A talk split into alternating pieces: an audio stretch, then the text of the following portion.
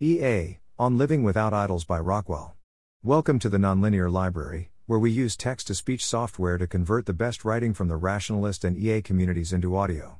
This is On Living Without Idols, published by Rockwell on January 13, 2023, on the Effective Altruism Forum. For many years, I've actively lived in avoidance of idolizing behavior and in pursuit of a nuanced view of even those I respect most deeply. I think this has helped me in numerous ways and has been of particular help in weathering the past few months within the EA community. Below, I discuss how I think about the act of idolizing behavior, some of my personal experiences, and how this mentality can be of use to others. Note, I want more people to post on the EA forum and have their ideas taken seriously regardless of whether they conform to forum stylistic norms. I'm perfectly capable of writing a version of this post in the style typical to the forum, but this post is written the way I actually like to write. If this style doesn't work for you, you might want to read the first section Anarchists Have No Idols and then skip ahead to the section Living Without Idols, PT. 1 toward the end. You'll lose some of the insights contained in my anecdotes, but still get most of the core ideas I want to convey here. Anarchists have no idols. I wrote a Facebook post in July 2019 following a blow up in one of my communities. Anarchists have no idols years ago, I heard this expression, that weirdly doesn't seem to exist in Google, and it really stuck with me. I think about it often. It's something I try to live by and it feels extremely timely. Whether you agree with anarchism or not, I think this is a philosophy everyone might benefit from. What this means to me never put someone on a pedestal. Never believe anyone is incapable of doing wrong. Always create mechanisms for accountability, even if you don't anticipate ever needing to use them. Allow people to be multifaceted. Exist in nuance. Operate with an understanding of that nuance. Cherish the good while recognizing it doesn't mean there is no bad. Remember not to hero worship. Remember your fave is probably problematic. Remember no one is too big to fail, too big for flaws. Remember that when you idolize someone, it depersonalizes the idolized and erodes your autonomy. Hold on to your autonomy. Cultivate a culture of liberty. Idolize no one. Idolize no one. Idolize no one. My mentor, PT. 1. When I was in college, I had a boss I considered my mentor. She was intelligent, ethical, and skilled. She shared her expertise with me and I eagerly learned from her. She gave me responsibility and trusted me to use it well. She oversaw me without micromanaging me, and used a gentle hand to correct my course and steer my development. She saw my potential and helped me to see it. too. She also lied to me. Directly to my face. She violated an ethical principle she had previously imparted to me, involved me in the violation, and then lied to me about it. I was made an unwitting participant in something I deeply morally opposed, and I experienced a major, life shattering breach of trust from someone I deeply respected. She was my boss and my friend, but in a sense, she was also my idol. And since then, I have refused to have another. Abusive people do not exist. A month after my mentor ceased to be my mentor, I took a semester long course, Domestic Violence. It stands as one of the most formative experiences in my way of thinking about the world. There's a lot I could write about it, but I want to share one small tidbit here that I wrote about a few years after the course concluded. More and more people are promoting a shift in our language away from talking about abusive relationships and toward relationships with abusive people. This is a small but powerful way to locate where culpability lies. It is not the relationship that is to blame, but one individual in it.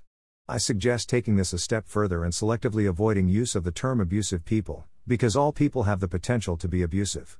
It is dangerous to promote the idea that there are only certain select abusive people the rest of us must look out for, rather than the potential all of us have in the right, or, rather, wrong, circumstances to become people who engage in abusive behaviors. Serial killers, PT. 1. My ex and I used to play a game. Which of our friends would you be most shocked to learn is actually a serial killer? It was a boring game because, ultimately, no one would shock me. Animal advocacy despite the animal advocates. I've been a part of the American animal advocacy movement for over a decade and I have witnessed ample disappointing, counterproductive, and destructive behaviors. From needless infighting and inflammatory discourse, to violations of employment law and exploitation of workers, to sexual assault, to explicit bigotry, to repressive litigation tactics. I witnessed the ousting of numerous leaders during the Me Too movement. I witnessed countless good, dedicated people leaving for quieter, less volatile lives. And I, too, have altered my involvement but I am still part of the animal advocacy movement. I joined because I believe at a deep, fundamental level that suffering is bad, regardless of who suffers, and non human animals suffer tremendously and preventably.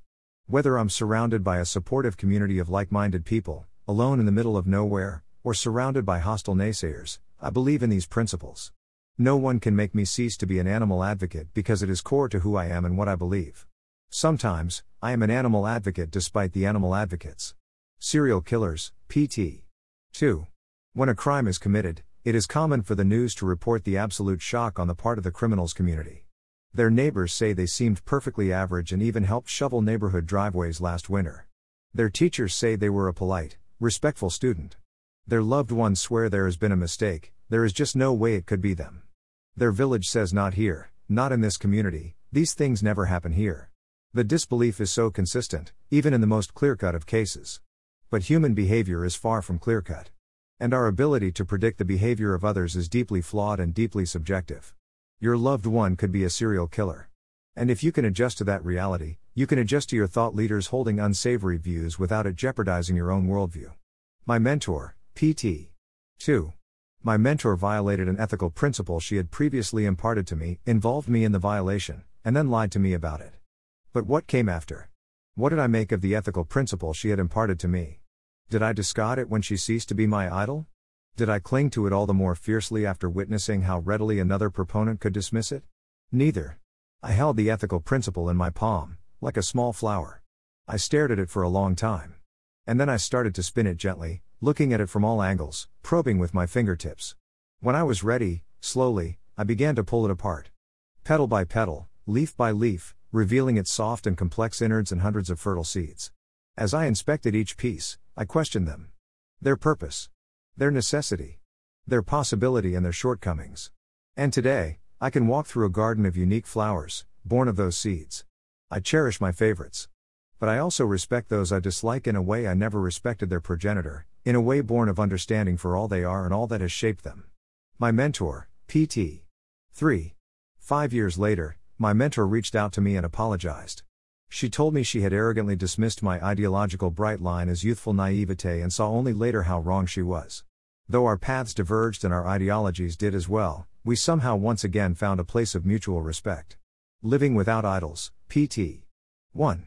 In quiet moments, I remember how lucky I am to have a life's purpose. I know what I believe most deeply. I know, in broad strokes, what this means for my life.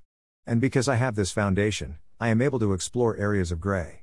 I don't feel afraid to update in response to new information.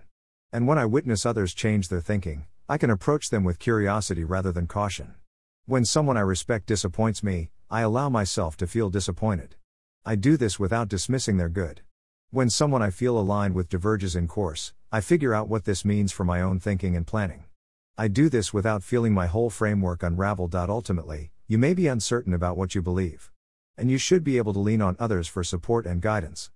But that support and guidance should not dictate what you believe, but, rather, be in service of your journey toward figuring it out for yourself. Living without idols, PT. 2. Not idolizing others also means not idolizing myself. I, too, can fail. I, too, can harm. When I create structures for my organization, I create them with my own potential for failure in mind. I believe myself to be a fair manager, but what if I am not? I believe I behave ethically, but what if someday I don't? Checks on those in power should be seen as a relief, not an obstacle. No one should single handedly have the power to launch the nuke. And no one should be above reproach. EA despite the EAs. I believe in effective altruism because I believe in using one's limited time and resources to help others and doing so as well as possible. I believed this before I was surrounded by EAs, I believe it after the events of the past three months, and I will believe this if EA as EA ceases to exist. Sometimes, I am an EA despite the EAs. But I also am an EA alongside other EAs working to make this movement, and this world, better. Thanks for listening. To help us out with the Nonlinear Library or to learn more, please visit nonlinear.org.